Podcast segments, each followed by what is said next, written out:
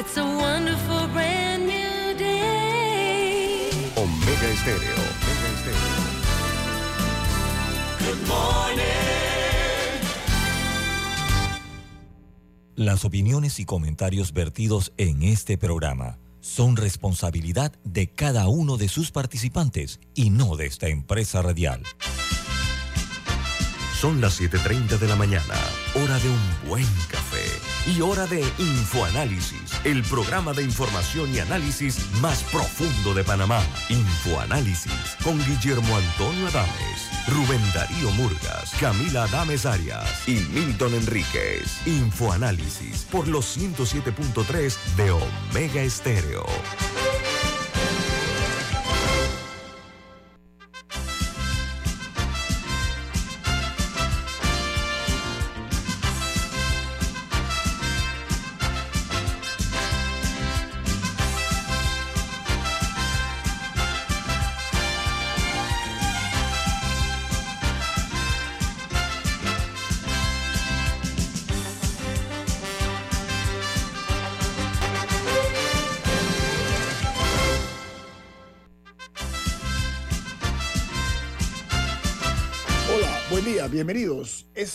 Es Info Análisis, un programa para la gente inteligente. Hoy es 8 de febrero del año 2023 y este programa es presentado por Por Café Lavazza, café italiano espectacular. Pide tu Lavazza en restaurantes, cafeterías, centros de entretenimiento y deportivo. Y ahora Café Lavazza orgánico en Deli Gourmet. Café Lavazza, café para gente inteligente y con buen gusto, presenta Infoanálisis. Bueno, este programa se ve en vivo, en video, a través de Facebook Live. También pueden eh, sintonizarnos en sus televisores en el canal 856, canal de cable onda, perdón, de Tigo. Al igual que en la app de Omega Stereo disponible en Play Store como en App Store y en otra app que se llama Tuning Radio. Además, estamos eh, colgando todos los programas de Infoanálisis en YouTube. Ahí pueden ver los programas anteriores en video. Vamos a entrar en materia, perdón, en las noticias que son primera plana en los diarios más importantes del mundo. El New York Times titula, en el Estado de la Unión, el presidente Joe Biden destaca la, la mejora económica. Dice que con el gobierno dividido, insta a los republicanos a trabajar con él. Eh, el presidente además eh, usó el discurso para reclamar el crédito por las políticas que según él han hecho la nación que ésta sea más próspera y segura. es la, el reclamo del presidente Biden. Por su parte, el Washington Post titula, Joe Biden está optimista sobre el futuro de los Estados Unidos. El jefe de Estado norteamericano eh, fue interrumpido por el Partido Republicano cuando dijo que algunos republicanos quieren recortar la seguridad social conocida como el Medicare. Mientras el Wall Street Journal, su principal titular es Joe Biden destaca ganancias económicas en el Estado de la Unión. El presidente dio su discurso eh, para tratar de vender a los estadounidenses su agenda económica, promocionando el enfriamiento de la inflación y la legislación bipartidista destinada a impulsar la fabricación de chips. Detrás eh, hay una noticia de interés que dice que la tasa de desempleo en América Latina baja al 7,2%, según un informe realizado por la OIT, la Organización Internacional del Trabajo. dice que los grupos más afectados en América Latina por la pandemia eh, tuvieron una recuperación del empleo más intensa, de acuerdo a la OIT. Y en Venezuela, el presidente Nicolás Maduro estrecha sus vínculos con las iglesias evangélicas. Añade la nota que el chavismo lanza el programa Mi iglesia bien equipada para dotar a los templos cristianos o evangélicos. Mientras en México la noticia es que el gobierno del presidente Andrés Manuel López Obrador envía militares, marinos y perros de rescate a Turquía para ayudar en las tareas de búsqueda y rescate de personas. Eh, los números que registra hoy la BBC de Londres es que ya van más de 11.000 muertos en eh, este desastre natural que afectó Turquía y también eh, lamentablemente impactó durísimo a Siria. Y hay un caso patético, un caso realmente espeluznante, y es que ayer lograron rescatar a una bebé recién nacida que estaba todavía con el cordón, unida por el cordón umbilical a su madre que murió bajo los escombros del edificio donde vivía ella con toda su familia. Toda la familia murió, la mamá, y por un milagro la niña estaba todavía recién nacida, pegada al cordón umbilical, unida al cordón umbilical, y lograron rescatarla con vida. Verdaderamente algo impresionante, ¿no?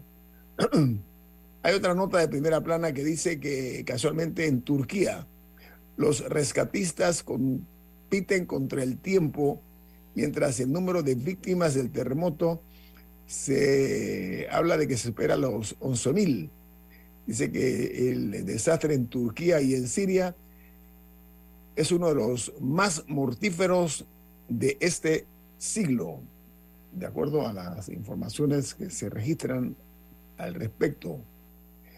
El, en Brasil, el presidente Luis Ignacio Lula da Silva eh, dice que embiste contra el Banco Central de Brasil y por las altas tasas de interés que está eh, aplicando. El presidente brasileño considera una vergüenza mantener los tipos de intereses al 13,75% lo que lo tiene ahora mismo ajustado el Banco Central de, de Brasil. Mientras en Japón los precios se disparan en el país asiático, pero el Banco Central se resiste a subir las tasas debido al alto endeudamiento público que tiene la economía de este gigante asiático. Mientras en Ecuador la izquierda recupera terreno y allana la vuelta al poder del movimiento que preside el expresidente Rafael Correa.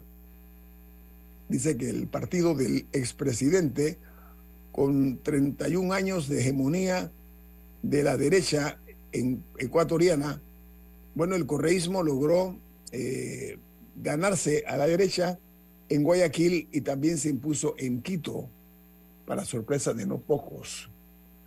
Mientras eh, la principal noticia que se registra eh, en Argentina es que eh, otra baja se ha dado en el gobierno del presidente Fernández. Este confirmó, este jefe de Estado argentino confirmó que su jefe de gabinete dejará su cargo, pero advirtió que el peronismo debe triunfar en las próximas elecciones eh, nacionales. Mientras el eh, diario The Wall Street Journal tiene una noticia importante, dice que el presidente de la Reserva Federal se prepara para una lucha contra la inflación con eh, una de una manera prolongada, mientras la sorprendente fortaleza del mercado laboral subraya por qué reducir la inflación eh, que requerirá eh, el tema de las tasas de interés entre eh, las más altas de las que muchos inversores han estado anticipando, dijo el presidente de la Fed o de la Reserva Federal, Jerome Powell. Hay una noticia que se genera en Hong Kong que dice que arranca un macro juicio contra la oposición democrática en Hong Kong. Los acusados enfrentan condenas que podrían alcanzar cadena perpetua al calificársele como sospechosos de subversión bajo la Ley de Seguridad Nacional aprobada por Pekín en Hong Kong. Mientras eh, en eh, noticia en México eh, dice que el ex fiscal de Nayarit, es testigo en el juicio contra el exsecretario de Seguridad Pública de México, Genaro García Luna, que está siendo procesado en la ciudad de Nueva York, en los tribunales de Nueva York, soltó una bomba de que la instrucción del gobierno del expresidente Felipe Calderón y del secretario de Seguridad Pública eh, que mencioné, Gerardo García Luna, era proteger al Chapo Guzmán y al cártel de Sinaloa frente al resto de los carteles. El presidente, el expresidente Calderón rápidamente salió a refutar y a negar los cargos, ya que dice que según él nunca negoció ni tampoco pactó con el crimen organizado. Fue su reacción inmediata a esta declaración que se dio en, los tribunales del sector este de Brooklyn, de Nueva York. La principal noticia en Argentina es que, perdón, en El Salvador han incautado lanchas, casas y vehículos de lujo valorados en más de 600 mil dólares a un grupo de traficantes de drogas que operaban en la costa oriental de El Salvador. Mientras en Perú ya llegan a 153 los periodistas que han sido atacados durante dos meses de protesta. Dice que la mitad de los registros de estos actos de violencia corresponden a las fuerzas del orden, a las fuerzas policiales en el Perú, que han sido muy eh, agresivos contra la cobertura periodística de estos hechos que todavía ya van más de 60 días eh, de, de, estarse realizando. En, una noticia que en Costa Rica dice que se ha anunciado la renuncia de la polémica ministra de Salud, ella se llama Jocelyn Chacón, esto eh, ocurrió ayer en horas de la noche, cuando la médica de 31 años presentó su carta de renuncia irrevocable. Ella aduce que deja el gobierno del presidente Chávez eh, por razones personales, es lo que ha dicho la ministra de Salud de Costa Rica. Y hay una situación que debemos prestarle mucha atención porque es una noticia que señala que hay un peligroso viraje mundial en cuanto a que hay menos bebés y más adultos mayores en el mundo. Dice que por su parte la población china descendió por primera vez desde el año 1961, mientras en Europa la tasa de natalidad se frenó, lo cual es algo que preocupa eh, por estas estadísticas alarmantes a todas luces del comportamiento de lo que es la, el género humano. Mientras eh, en, en, Colombia dice que eh, los proyectos férreos, o sea, de, ferroviarios, es, son la apuesta del plan de desarrollo del presidente Gustavo Petro para las ciudades de Bogotá y para Cundinamarca. Está, incluso van a establecer una línea de trenes que cada uno mide 105 metros de longitud, cada uno, lo que representa que será uno de los eh, tranvías más, eh, más largos del mundo para una especie de metro para Bogotá y para eh, Cundinamarca, que es el plan pues que tiene en mente ya el, y que va a implementar el presidente colombiano Gustavo Petro en lo que él denomina el Plan Nacional de Desarrollo para la capital de la República, para Bogotá, y también extensivo a Cundinamarca. Aquí termino con las notas internacionales. Al regreso, más aquí en Info Análisis, un programa para la gente inteligente.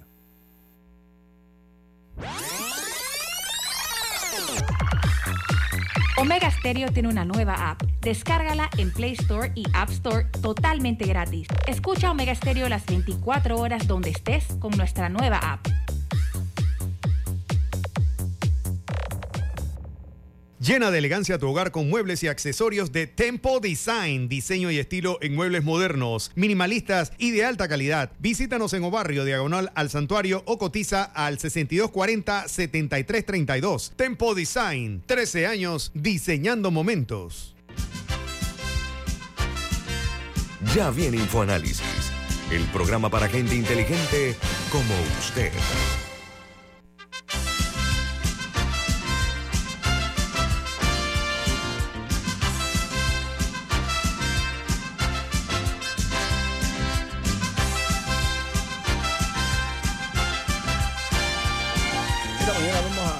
Compartir los análisis noticiosos con el analista político Guillermo Castro, doctor Guillermo Castro. ¿Cómo está, don Guillermo? Buen día, bienvenido.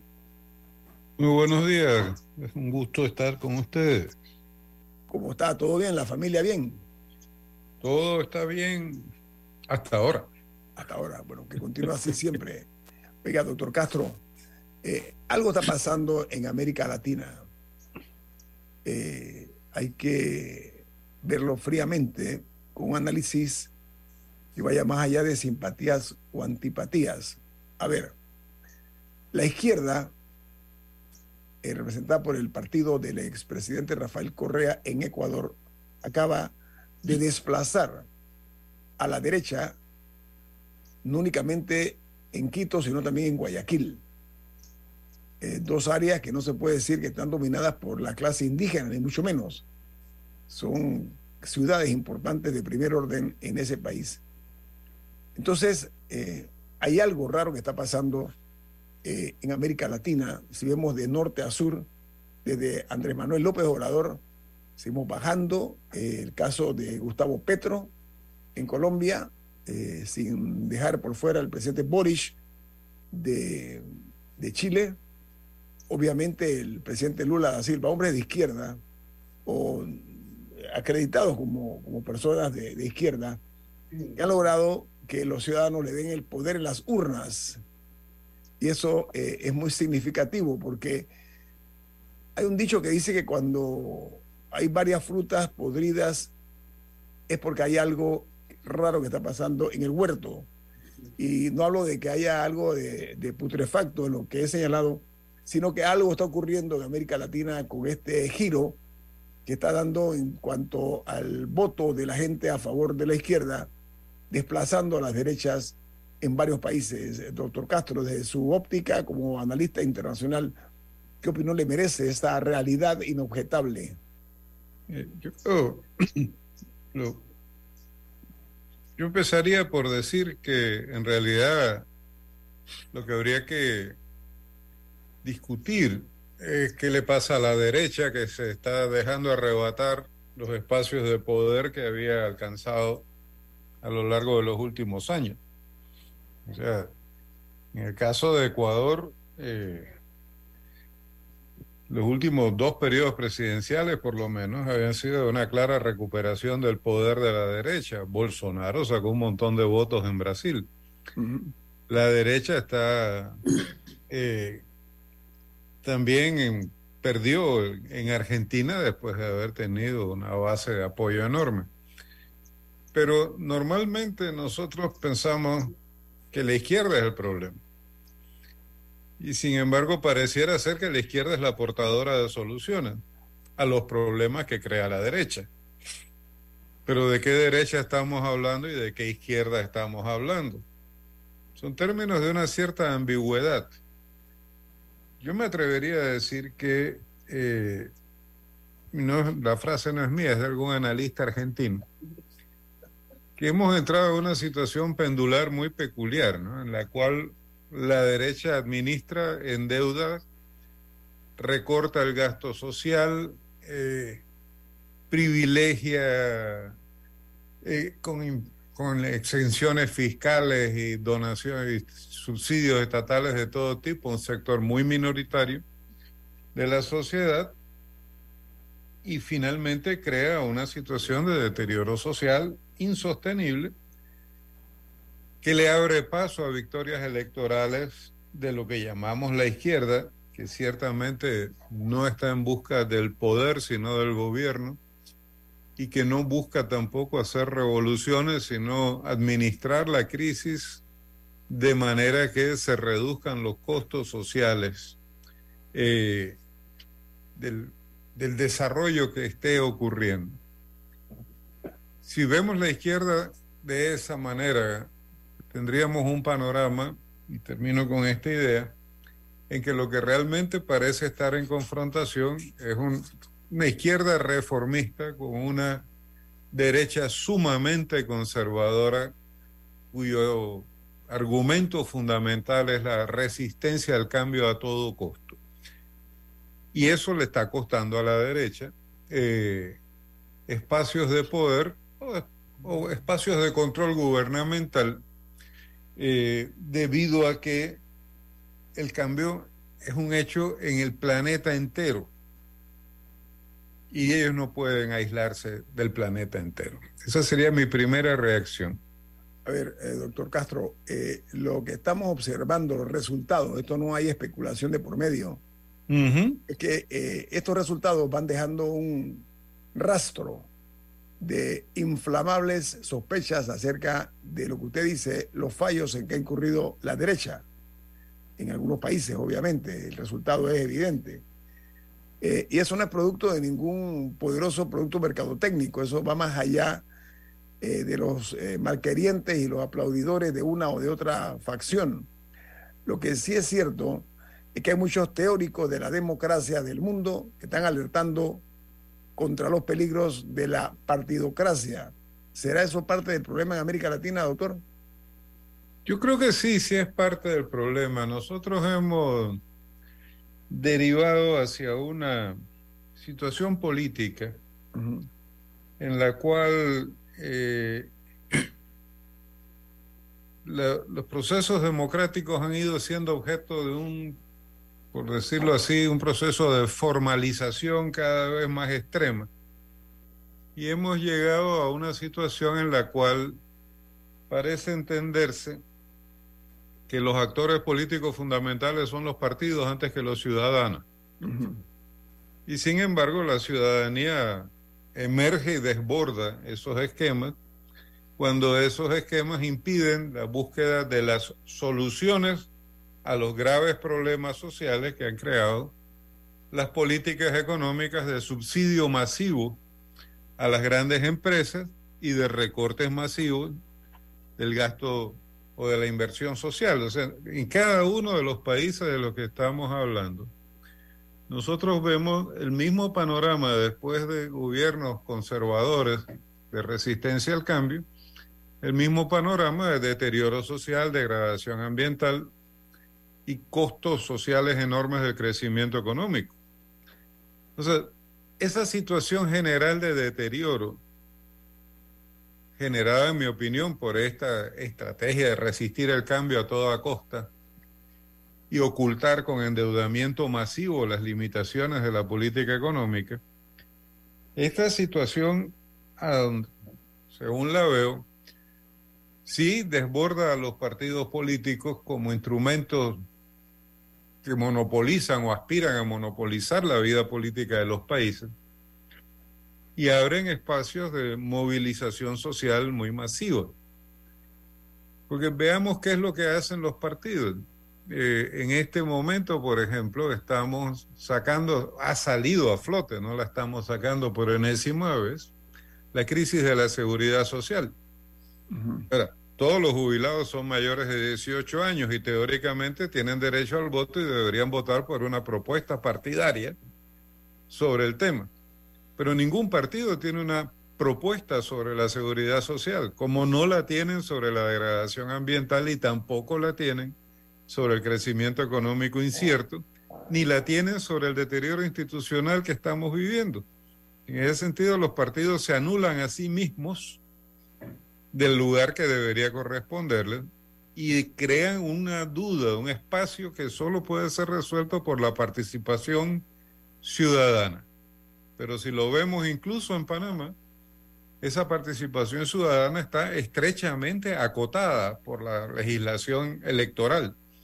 De manera que volvemos una y otra vez al mismo esquema de monopolio, de monopolización de la democracia por un número de organizaciones que parecen estar más, más interesadas en preservar sus espacios de poder que en atender los problemas del país. Y para eso basta ver en cada uno de esos países qué se discute y cómo se discute sobre la situación que vive cada uno de ellos. Esa sería mi momento, mi reacción a lo que dicen. Así como el problema es que la, la respuesta a la pregunta de la derecha y la izquierda hay que buscarla en el análisis de lo que la derecha hace efectivamente. La respuesta al papel de los partidos hay que buscarla en lo que los partidos hacen con apoyo del Estado. Además. Guillermo, una pregunta revestida de cinismo. Mm. Alguien me dijo que eso de izquierda y derecha no es lo que era antes. Que izquierda y derecha se refiere a con cuál mano se van a robar la plata y que hay muchos que llegan y se vuelven ambidiestros. Pero realmente hay una agenda de izquierda, hay una agenda de derecha o hay un discurso que apela al populismo de izquierda o al populismo de derecha para luego llegar y hacer lo mismo. Mira, yo creo que los términos izquierda y derecha eh, están bastante vaciados de contenido hace tiempo. Y creo que esta monopolización de la, de la democracia por organizaciones partidarias ha acentuado eso tú sabes bien que si vamos a hablar de izquierda y derecha, tendríamos que identificar dónde está el centro. El esquema no es lineal, el esquema es triangular, mm. tal como emergió de la Revolución Francesa. Un centro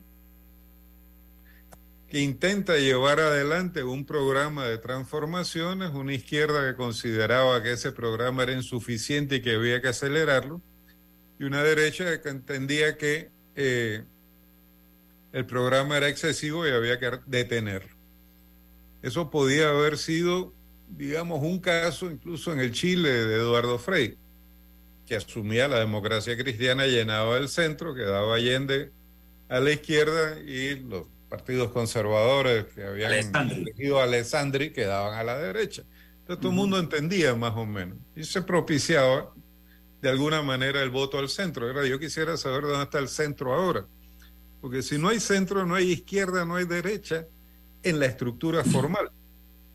Hay un ambidestrismo, como dirías tú, eh, que da lugar a un fenómeno de nuevo tipo, que es la irrupción creciente de grandes masas sociales, no necesariamente izquierdistas, a veces muy conservadoras, en la vida política. Y la política se convierte un poco en la administración de esos movimientos para garantizar que nada cambie en realidad. Yo quisiera, para la vuelta, porque tú estás hablando de un fenómeno mundial, por lo menos en los sistemas donde hay procesos electorales, que es que el centro ha desaparecido, se lo tragó la tierra, porque el debate eh, que existe está entre los extremos los extremos del populismo de derecha y los extremos del populismo de izquierda. Ellas están vaciados de cualquier contenido ideológico real y se dedican a contrarrestar eslóganes y a movilizar emociones. Hasta donde la desaparición no solo del centro, sino de los medios de comunicación tradicionales como curadores del proceso informativo y ser reemplazados por las redes sociales donde no hay filtro eh, eso está generando esta polarización y este, este, esta desaparición del centro político y del centro ideológico del debate de las sociedades democráticas. Eh, si lo podemos hablar. Sí, y, yo agrego, doctor Castro, el concepto del dogmatismo neoliberal. No se puede dejar por fuera. Es un factor también que predomina eh, en estos tiempos, ¿no? Eh, vamos al corte comercial. Esto es Info Análisis, un programa para la gente inteligente. En breve regresamos, gracias a Banco Aliado. 30 años. ¿Qué quieres crear? Contamos contigo para defender la voz de todos los panameños en la elección general de 2024, como Don Rafa Vea, yo fui el primerito en inscribirme como miembro de mesa en mi pueblo. Oh, ahora soy el responsable de contar cada voto de mi gente. Inscríbete tú también en tribunalcontigo.com o en cualquiera de nuestras oficinas en todo el país. Eso de ser productor y miembro de mesa es un compromiso berraco, ¿yo? Tribunal Electoral. La patria la hacemos contigo. La gente inteligente escucha InfoAnálisis. Los anunciantes inteligentes se anuncian en InfoAnálisis. Usted es inteligente. Llame al 269-2488 y todos lo sabrán. Infoanálisis, de lunes a viernes de 7 y 30, 8 y 30 de la mañana, en donde se anuncian los que saben. Llena de elegancia tu hogar con muebles y accesorios de Tempo Design, diseño y estilo en muebles modernos, minimalistas y de alta calidad. Visítanos en Obarrio, diagonal al santuario o cotiza al 6240-7332. Tempo Design, 13 años diseñando momentos. Ya estamos de vuelta, gracias a Banco Aliado. 30 años. ¿Qué quieres crear?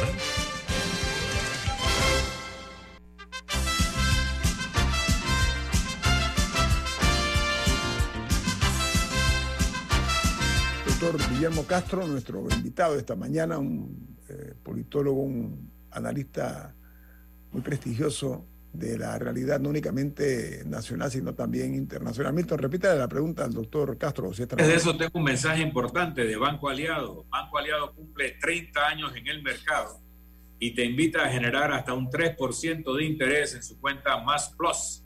Banco Aliado, 30 años. ¿Qué quieres crear? Sí, estábamos conversando con don Guillermo Castro del escenario y, y cómo él describe la polarización y los movimientos de izquierda y los movimientos de derecha que también se movilizan, son movimientos porque movilizan a una parte significativa de la población también. Y como señalaba yo que aquí ese, ese movimiento de polarización ha destruido el centro, el centro se lo tragó la tierra y que el centro cumplía una función de mediación y a veces llegó a ser de mediatización. Y, el, y parte del, del, del resultado de esa desaparición del centro es causado por el propio centro, por esas mismas estructuras de medios de comunicación o de partidos políticos tradicionales o de sindicatos o de gremios que en lugar de servirle al país como un lugar donde se producían consensos, se convirtieron en instrumentos de los intereses que lo controlaban. Así que son en parte víctimas de su propia eh, confección o hechura. Pero entonces, eh, ante un, un, debate nacional sin filtro, con las posiciones más extremas que llaman la atención, acaparando ese debate nacional, ¿cómo podemos reencontrar un centro que ha desaparecido en su forma tradicional y qué es lo que va a emerger para reemplazar unas estructuras donde nos podamos encontrar todas esas posiciones extremas que han surgido en nuestro país. Sí, yo, yo creo que eso es un problema eh, planetario, ciertamente, que en nuestros países adquiere formas muy extremas debido a que nuestra evolución no proviene, digamos, de un capitalismo que se desarrolló y maduró, sino que, bueno, provenimos del último imperio mercantilista Borbón que hubo en la historia del planeta y hemos cargado, como decía José Martí, con las taras de una colonia que no desapareció con la independencia, sino que siguió viviendo en la República. Eh, en una situación, también decía él, en que parecía más fácil morir con honra que pensar con orden. Pero yo insistiría, en todo caso, en una idea que alguna vez planteó Immanuel Wallerstein hacia comienzos de la década de 1990, este historiador planteaba que el derrumbe de la Unión Soviética a escala planetaria no había significado el triunfo del liberalismo, sino un problema que el liberalismo no podía manejar. El problema es que el liberalismo se había acostumbrado a ser el centro, pero al desaparecer la izquierda, se, desba se desbalanceaba todo el proceso y en efecto hemos tenido una evolución en que en ausencia del centro las izquierdas y derechas se desnaturalizan y tienden incluso a converger en este plano político formal de parlamento eh, y tal. Entonces, nosotros hoy seguimos teniendo un panorama muy confuso en el que hemos visto en redes sociales estos mapas de América Latina que están todos pintados de colorado, menos Paraguay, y algún otro, Uruguay, y algún otro lugar, y estamos metiendo en el mismo saco a Nicolás Maduro y Gabriel Boric.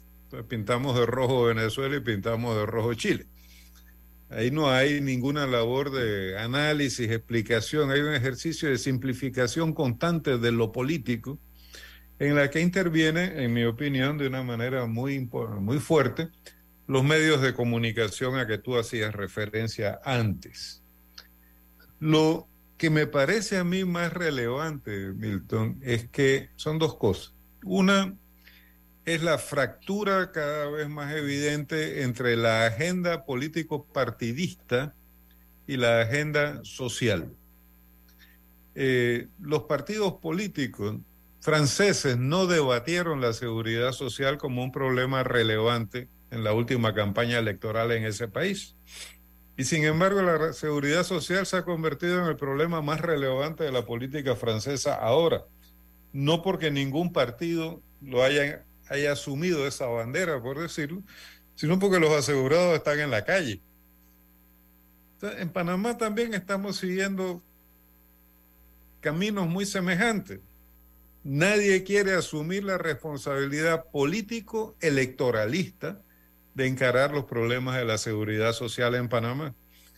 Pasado mañana vamos a tener la masa en la calle y entonces diremos son, son extremistas, son el fracaso del sistema político que realmente tenemos.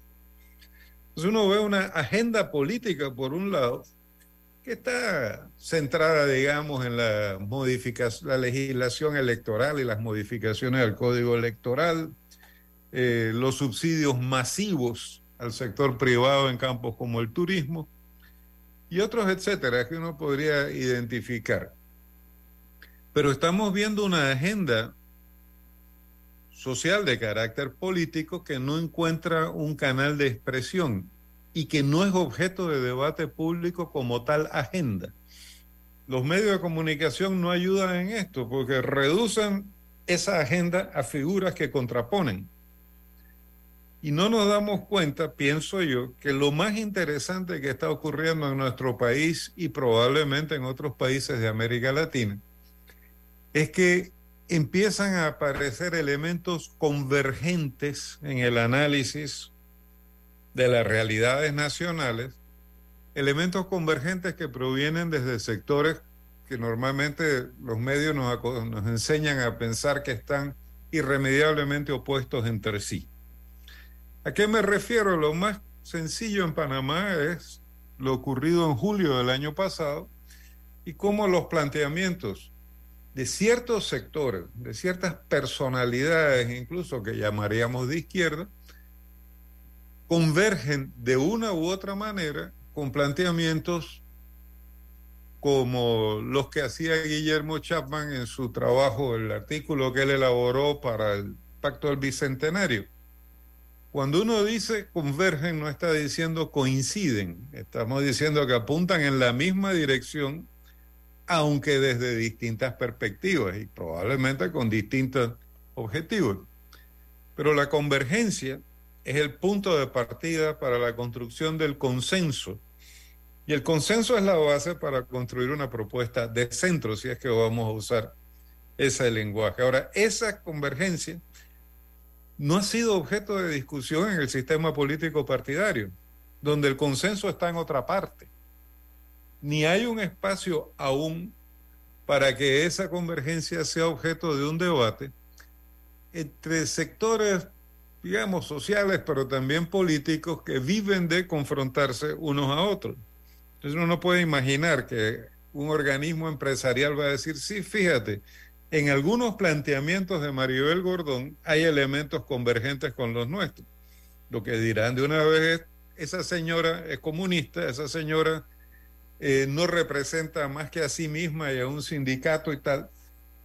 Y se bloquea el proceso de diálogo que este país necesita. Y sin embargo, los elementos de convergencia en torno a la necesidad de modernizar la economía panameña, ampliar la base social del mercado, establecer programas de seguridad social, educación, salud pública que permitan tener una fuerza de trabajo sana, bien capacitada, eh, que pueda negociar sus necesidades y sus intereses con los empleadores, como las negocian los sindicatos del canal y como las negocian el Suntrax en los dos sectores, dos de los sectores más eficaces de nuestra economía, esos elementos están en el aire, pero tienen un costo para el sistema político que no está a la altura de la situación y teme un debate de ese tipo. ¿Sí? Doctor Castro, la verdad sea dicha, ¿no? El silencio es la manera más elocuente de mentir. Cuando aquí se habla de la crisis de la caja de seguro social, que se ha convertido en un camino sinuoso, eh, empedrado para los últimos gobiernos. Ninguno se ha atrevido a caminar por esa senda para buscar una solución a la caja de seguro social. Y está convirtiendo en un tema cada vez más agrio y más rancio que va a degenerar en cosas que el país no le conviene. Pero bueno, eso está todavía latente y hay una actitud de mirar para otro lado y no enfrentarlo, porque usted decía, por razones eminentemente electoreras. Eso se llama, en términos eh, no domingueros, eh, pensar en, en conceptos de cálculo político. Ok. Hay un detrimento severo en los servicios públicos de este país mejor allá de comenzar a enderezar ese torcido sistema que tenemos hasta ahora, doctor Castro, y cómo hacerlo, en su opinión. Sí, fíjate, el problema que tenemos, en mi opinión, es que el modelo de organización económica panameño, modelo de desarrollo capitalista de Panamá, si queremos llamarlo de esa manera, está agotado. El centralismo transitista se ha convertido en un obstáculo para el desarrollo integral del país y los problemas del desarrollo que genera ese obstáculo se están convirtiendo en una amenaza para el mismo modelo transitista. Pero el ajedrez en este momento, por así decirlo, está trabado, está bloqueado. Hay un doble cero que alguien tiene por ahí, doble seis que alguien tiene por ahí que no termina de ponerlo en la mesa. Entonces, ¿Qué pasa? Eh, hemos entrado a un vaciamiento del contenido del debate político y decimos, vamos a darle el 7% del PIB a la educación, pero ¿para hacer qué? ¿Tenemos la educación que necesitamos? ¿Realmente los niños de escuela tienen que aprender emprendimiento y finanzas? o deberíamos concentrarnos, digamos, si fuéramos a hablar del modelo coreano, en que sepan realmente, aprendan ciencia, matemática, historia y lenguaje? es una solución asiática, no estoy diciendo que sea la nuestra. Pero como no tenemos un horizonte claro de hacia dónde ir, como estamos viviendo en esta situación cada vez más de anomia, no sabemos para qué necesitamos la educación. Es más, ni siquiera sabemos cómo organizar un sistema de salud pública, porque un sistema de salud pública no se hace para atender la enfermedad, sino para promover la salud. Y así uno puede ir discutiendo paso a paso, incluso cuál es el papel de la seguridad social. Bueno, ¿para qué se quiere tener seguridad social? como no tenemos un horizonte de país bien definido, como no hemos logrado hacer el proceso de convergencia para la creación de consenso, entonces no sabemos hacia dónde dirigir los esfuerzos y esto se termina convirtiendo en un gran agujero donde los recursos pueden fluir hasta el infinito, pero no van a generar solución. A mí me llamaba mucho la atención una cosa que leí en las redes, recordé ahora que Milton mencionado las redes sociales. Ahora que se aprobó la ley esta de los subsidios masivos a la industria turística del lujo, eh, alguien me parece que era Felipe Argote decía, bueno, si se hay subsidios sociales para los trabajadores, eso es una sinvergüenzura porque crea vagancia. Pero si tenemos subsidios masivos para los empresarios, en realidad resta competitividad. También es una manera de fomentar la dependencia de, de un sector determinado de los fondos públicos. pero no hay un, vuelvo y digo, no hay una agenda nacional que esté siendo sometida a debate por parte del sistema político formal. Tengo un corte comercial, doctor Castro. Al regreso vamos a seguir analizando la realidad nacional con una eh, perspectiva eh, más que todo tendiente a hacer aportes importantes para el análisis de ustedes, amigos oyentes de Infoanálisis. Viene más. Esto es Infoanálisis, un programa para la gente inteligente.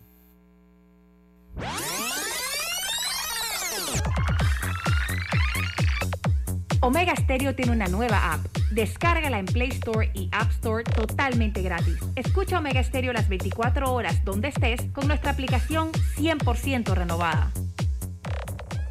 Si desea que sus colaboradores trabajen desde su casa, podemos ayudarle. En Solutexa somos expertos en aplicar la tecnología a las técnicas y trabajos de oficina. Contáctenos en solutexa.com.pa o al 209-4997. Solutexa.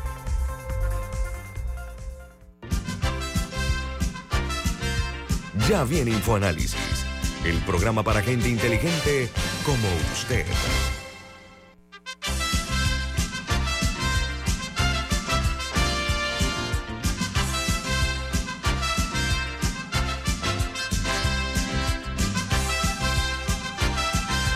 Doctor Guillermo Castro está esta mañana eh, como invitado en Infoanálisis. Doctor Castro, eh, en algún momento se ha denominado a los eh, diputados como padres de la patria. Bueno, en mi opinión, yo prefiero para tener un padre como ese, prefiero estar en la orfandad.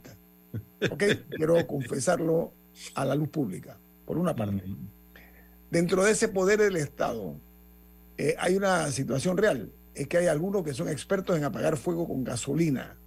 En lugar de buscar dar tranquilidad a la sociedad, lo que hacen es eh, pronunciar discursos incendiarios, algunas veces hasta soeces en su contenido. Una de las realidades es que el interés eh, privado, en algunas ocasiones, en no pocas, prima sobre el interés público. Hay una fragilidad en cuanto eh, a las fórmulas de encontrar, eh, vía ejemplo, eh, reformas estructurales importantes. Hay una negación a eso en este país. Entonces, el, el, problema radica en una evidente falta de liderazgo político en Panamá, doctor Castro. Y ya estamos comenzando a hablar de la campaña política del año 2024. Lo que tenemos que evitar es que se convierta en un patético reality show donde surjan más eh, comediantes que hombres en serio que quieran resolver los problemas de la sociedad panameña y del país. Entonces, eh, en su opinión, doctor Castro, la situación actual de cara al 2024, hay preguntas acuciantes y que generan comentarios muy sombríos acerca de eh, los nombres que se mencionan, pero sobre todo de las, entre comillas, propuestas que están haciéndose a la sociedad panameña de cara a quién va a disfrutar de las mieles y las hieles del poder después de 2024. Esas eh, propuestas que usted eh, está observando eh, son suficientes eh, para eh, realmente buscarle al país la respuesta que estamos ansiando sean resueltas. Mire,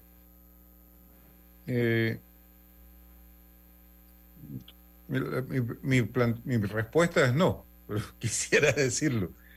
El grado de agotamiento del modelo de país, por así decirlo, surgido de la década de 1990 para acá, es de tal magnitud que en medio de la crisis más severa que el país ha tenido en 30 o 40 años, donde se combina la pandemia con la contracción económica, con esto, con lo otro. El gran tema de debate, gran político en este momento, es si una persona puede ser candidato a la presidencia porque se han cumplido o no dos mandatos ya, o si otro candidato puede serlo mientras sigue siendo vicepresidente de la República. la política se va reduciendo a un ejercicio de leguleyada, o sea, es un puro tirijala de abogados que hacen distintas interpretaciones de la letra y el espíritu de algunas normas. Pero vuelvo a la pregunta. Si nosotros tenemos una situación de crecimiento económico incierto, inequidad social persistente, eh, degradación ambiental constante y deterioro institucional eh, creciente, ¿cómo están siendo debatidos y por quién esos temas? ¿Cuál de los partidos políticos está diciendo frente al deterioro económico incierto, frente al crecimiento económico incierto, vamos a adoptar o proponemos adoptar tales y cuales políticas? Frente a la inequidad social persistente, ¿cuál es el debate? ¿Mantenemos los subsidios o los quitamos? Si los mantenemos un problema, si los quitamos es otro, porque la inequidad no es simplemente un problema de acceso a dinero, es un problema de acceso a servicios públicos de buena calidad. Entonces, vamos uno por uno, digamos que en esos cuatro temas, y seguramente hay más, ¿cuáles son las propuestas que se está debatiendo? En efecto, no, vamos a terminar haciendo un ejercicio otra vez de competencia de agencias publicitarias y agencias encuestadoras en torno a figuras individuales. Pero el país se nos va de las manos. Eso podía ocurrir, digamos, más o menos sin problema eh, en, en la década del 90, en el primer tramo de la década siguiente. Pero hoy en día, eso es peligrosísimo. No necesitamos y no estamos condenados a tener otro estallido social. Más sería terrible tenerlo si no hay siquiera una agenda puesta en el camino. Yo creo que debemos mirarnos con mucha atención en un caso extremo, no porque tengamos similitudes directas, pero creo que el caso de Perú es el más extremo de todos de deterioro institucional en el cual el poder legislativo sustituye en la práctica al ejecutivo y de bloqueo total del diálogo entre el Estado y la sociedad al punto de que la sociedad ha podido sostener durante dos meses movilizaciones masivas a pesar del asesinato de más de 60 personas. Entonces, bueno, es fácil salir a decir, no, eso es Evo Morales, esa es la izquierda, son terroristas pero sabemos que ese tipo de planteamiento hoy en día lo que busca es eludir el hecho de lo que surge ahora del mismo Congreso. Nadie conoce mejor a Perú que la señora Fujimori. Hay que elegir a la señora Fujimori presidenta. Y sin embargo el problema arranca justamente de la debilidad política de la señora Fujimori con respecto al país en su conjunto, no con respecto a su capacidad de control del Parlamento. Perú es un problema, es un anuncio, es la, yo como diría, una bomba de libro de Daniel, es la mano en la pared, pesado, medido, juzgado. Si no vemos la mano en la pared, si no entendemos que el programa político hay que construirlo desde la vida social, vamos a ingresar en una situación donde yo volveré a insistir, va a volver a emerger la tentación autoritaria. Fíjese usted, y vuelvo otra vez, otro dedo de la misma mano en otra pared. El buquelismo, cómo empieza a tener auge en ciertos sectores de las clases medias panameñas. Hacemos la cárcel más grande de Centroamérica, metemos a los 40 mil delincuentes más peligrosos en esa cárcel y hacemos El Salvador un país seguro. ¿Eso es así? México desarrolló toda una guerra contra el narcotráfico y lo que emerge ahora es que el presidente que ordenó la guerra estaba protegiendo a narcotraficantes. Entonces, uno, no puede resolver un problema trasladándolo de donde se ve a donde no se ve. Nosotros, así como Bukele usó el ejército para rodear barrios completos, a ciudades completas y capturar a delincuentes muy peligrosos. De pronto las noticias que tenemos eh, elementos de la policía militarizada panameña protegiendo San Miguelito. Como si el problema se va a resolver metiendo 300 uniformados con armamento de guerra en, una, en un área de la ciudad que tiene los problemas sociales acumulados que tiene y que es el caldo de populismo no visto. Oiga, doctor Castro, quiero aprovechar el tiempo antes que se nos, se nos acaba. Tenemos tres minutos escasamente. Volviendo al tema político, eh, hemos sido testigos y víctimas también de una serie de propuestas de algunos candidatos que suenan promisorias, pero nunca explican cómo lo van a hacer si llegan al poder. Esa es una de las situaciones reales eh, que hemos vivido. ¿Estamos ya aprendiendo de esas lecciones tan malas o usted siente que todavía hay algo de, eh, digamos, de aceptación de ese tipo de prácticas, doctor Castro? Mira, si hay una aceptación y es posible que esos candidatos acumulen una cantidad de votos, eso, pero mi punto sigue siendo, mientras no seamos capaces de construir una propuesta de país aprovechando la convergencia de ciertas opiniones que ya están planteadas para crear consenso y convertir el consenso en propuesta, vamos a seguir dando vueltas a la noria hasta que se rompa el mecanismo. Y eso va a ser entonces un costo terrible que va a pagar este país. Eso sería mi, mi, resumen final final, si tuviera que decirlo así. Doctor, el problema fundamental es que el futuro de nuestros hijos y del país está en riesgo. ¿Sabe por qué? Por el aumento desmesurado y hasta obsceno de la corrupción y la consolidación de la impunidad y la fragilidad de la institucionalidad. Yo no estoy de acuerdo. ¿eh? Yo no estoy de acuerdo con eso. Yo creo que la causa principal de ese problema no está en el aumento desmesurado está en la incapacidad de los organismos de la sociedad para ponerle alto a esa situación. Yo no le puedo echar la culpa a los corruptos de la corrupción. Tengo que decir que la responsabilidad política radica en la ciudadanía. ¿Y Cómo debe organizarse la ciudadanía para encarar el problema es otra cosa distinta, pero ese tema todavía no está ni siquiera abierto a discusión. Yo creo que el problema mayor puesto en la mesa. Doctor, el problema mayor a mi juicio es la falta de certeza del castigo.